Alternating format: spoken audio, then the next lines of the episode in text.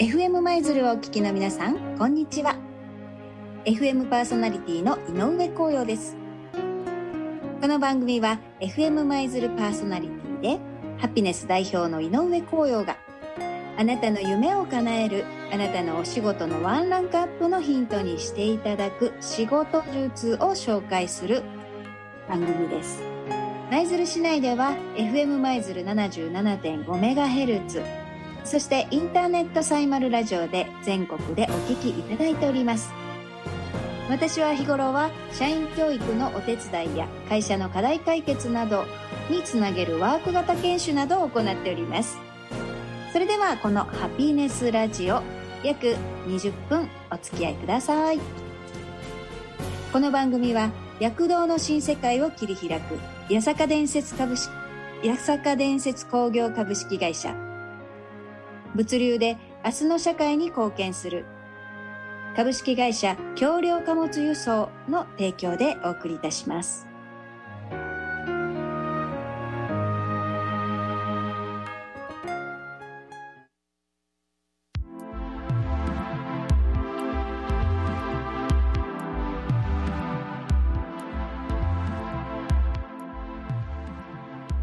さあ皆さん改めましてこんばんは。えー、ちょっとできる人がやっている仕事のコツをお伝えするハピネスラジオのお時間となりました。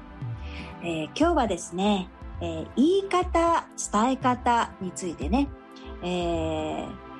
上司のお悩み、上司がね、えからのお悩み、そして部下からのお悩み、両方ね、やっぱりお聞きするんですよね。で、私両方の気持ち、やっぱわかります。自分が部下の時もあれば、ね、えー、上司という時もあったわけであって両方ね、えー、冷静にそうだなあるあるだって思いながらいつもね、えー、見てるんですけど今日はですね両方のお悩みでね言い方伝え方について、えー、取り上げてみたいと思います。言い方で言うとですねまあやっぱりこれよくありがちなことなんですけども時代が変われどねえーと、上司の方が気をつけなくてはいけない言い方の中にはやっぱりこう、まあ、自分がね年齢も上だったり、えー、経験も豊富だったりするっていうところからどうしてもこうねものの言い方が上から目線になっちゃったり、えー、ちょっとこう否定的なね例えば、えー、何か部下がね意見を言いました。それは違うだろうってこう頭ごなしに否定しちゃうっていうようなね、えー、そういうことが、まあ、今でもねやっぱこの時代になろうがあるわけなんですよねだから上司の人の言い方っていうのも非常に気をつけなくてはいけない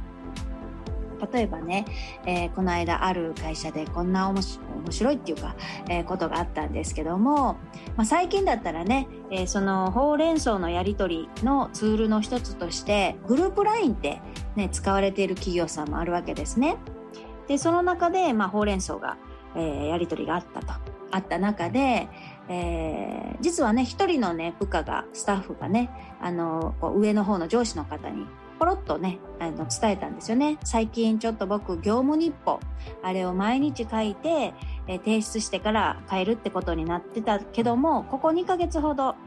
かけたり書けなかったりっていう日が、えー、ちょっとありましてすいませんみたいなことを言いました。ね、えー、そしたらもうそれはダメだってことで上司の方からねそのグループ LINE にその伝えてくれたスタッフを介して皆さんこれからは、えー、業務日報を必ず書いて提出してから変える。これが業務の一環として、えー、ね、その終わり、の中に入っているあの行動として必ずやってくださいねっていうのをねグループ LINE でその、えー、最近書けてないっていう男の子から発信をあえてさせたさしたというかねわけなんですね。まあそこまではいいとして。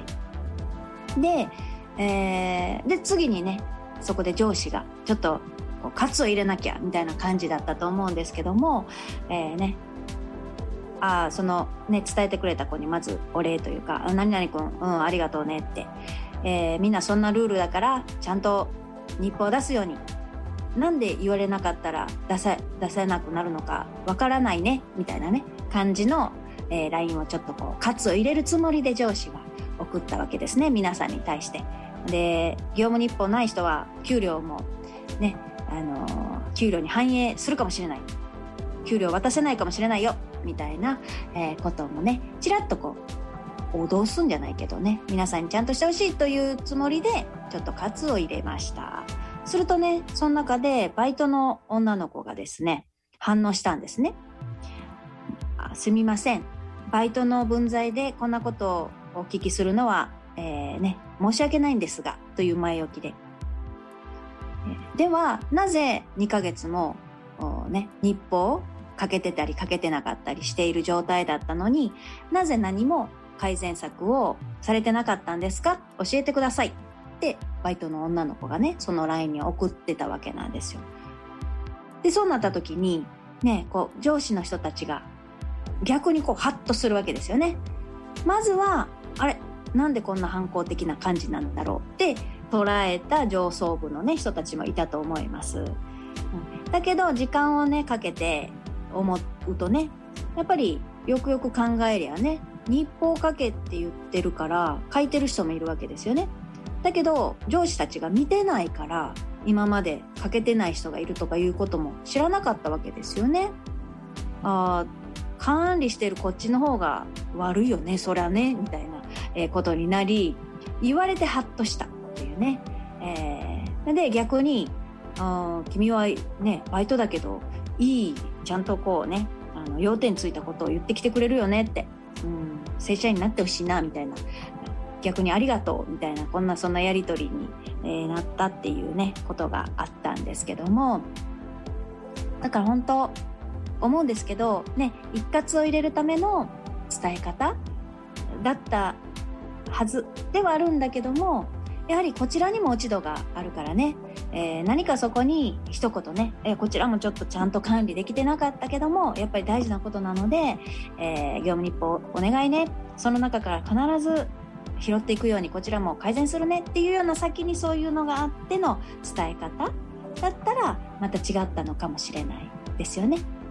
でもう一つ言うとねあのその女の子の方も多分そのいい伝え悪い方でね給料上げないかもしれないよみたいな感じのあのちょっと怒られた的な感じにね捉えた文章だったのでそこにムカッと反応したんだと思うんだけどもそうですね。もしかしたら部下の方もね、えー、そういうなんかうん正当なことを言う前にねうん何か伝え方に工夫してもよかったかなと本人さんも後でもしかしたら反省したかもしれないし。でね。で結果論としてはたまにはねそうやってぶつかり合うことって大事だと思うんですね。そうやってぶつかり合ったからこそいやいややっぱり管理してる側も悪いよねって反省してもらえたわけですし、ね、あの結局やっぱりこの日本のことに関してはお互いが今度は今後ねきっちりするわけであってそれそれで良かったなっていうふうにね結果としては思います。だけどその時の伝え方ですよね。うん、お互いに伝え方っていうので本当に変わってくるなっていうことは思います。まあ、時と場合によってはね今回のように OK ということもあります。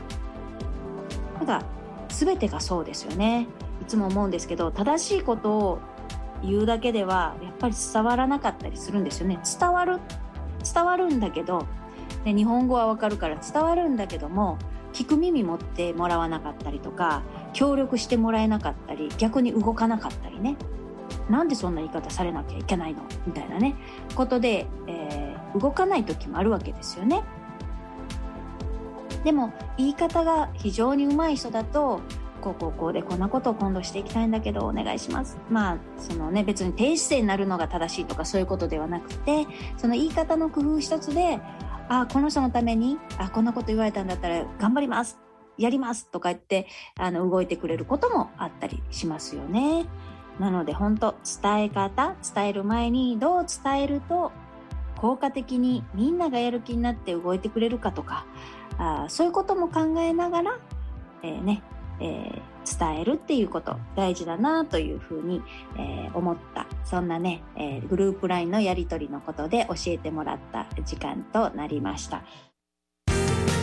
電気設備事業原子力火力事業情報通信事業そして今急成長するソリューション事業。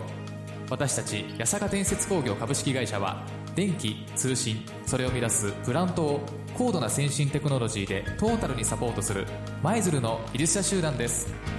人と環境の調和を目指し躍動の新世界を切り開く八坂伝説工業株式会社です。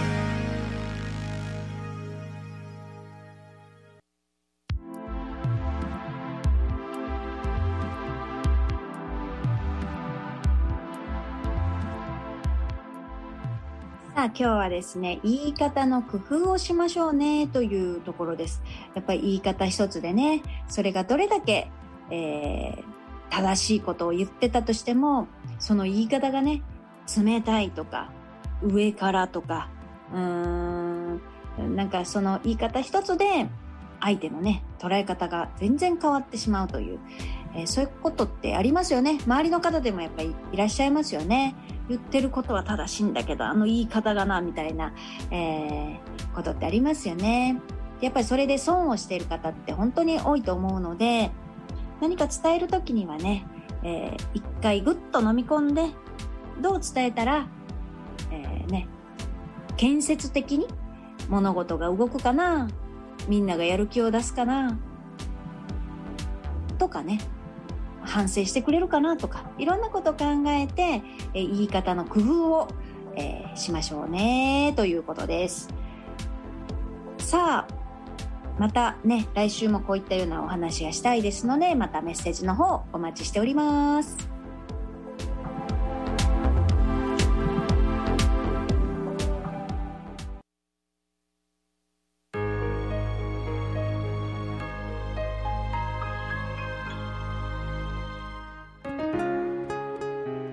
この番組は FM 舞鶴パーソナリティでハピネス代表の井上光陽があなたの夢を叶えるあなたのお仕事のワンランクアップのヒントにしていただく仕事術を紹介する番組です。舞鶴市内では FM 舞鶴 77.5MHz そしてインターネットサイマルラジオで全国でお聞きいただいております。また FM 舞鶴ホームページからポッドキャストで過去の放送も含めていつでもお聞きいただけます。iPhone のポッドキャストアプリにも、えー、登録できますのでぜひ登録してお聞きください。さあ今日はですね言い方の工夫したいですねというような、えことでした。ねさあこのうんとちょっとできる人が集まるハピネスラジオでは仕事のコツであったり、ね、皆さんの何かこうまあ私も含めてねこの先どうしたいかとかそういうようなことを考えるのにね、えー、なんかヒントになったらなというようなことをお伝えしますが、えー、今度はですね来月ぐらいかなには、え、ー、とね、あなたの夢を叶えるっていう言葉があるぐらいなので、えー、なんかそのね物事の、えー夢の叶え方？夢というよりこうなりたいなみたいなことをね運を味方につけるであったりとかそういったことってどうやったらできるのかなみたいなことも、えー、久しぶりに、えー、そこのところに注目した内容でお届けしたいなというふうに思っております。ということでまた次回お会いできるのを楽しみにしております。今日もありがとうございました。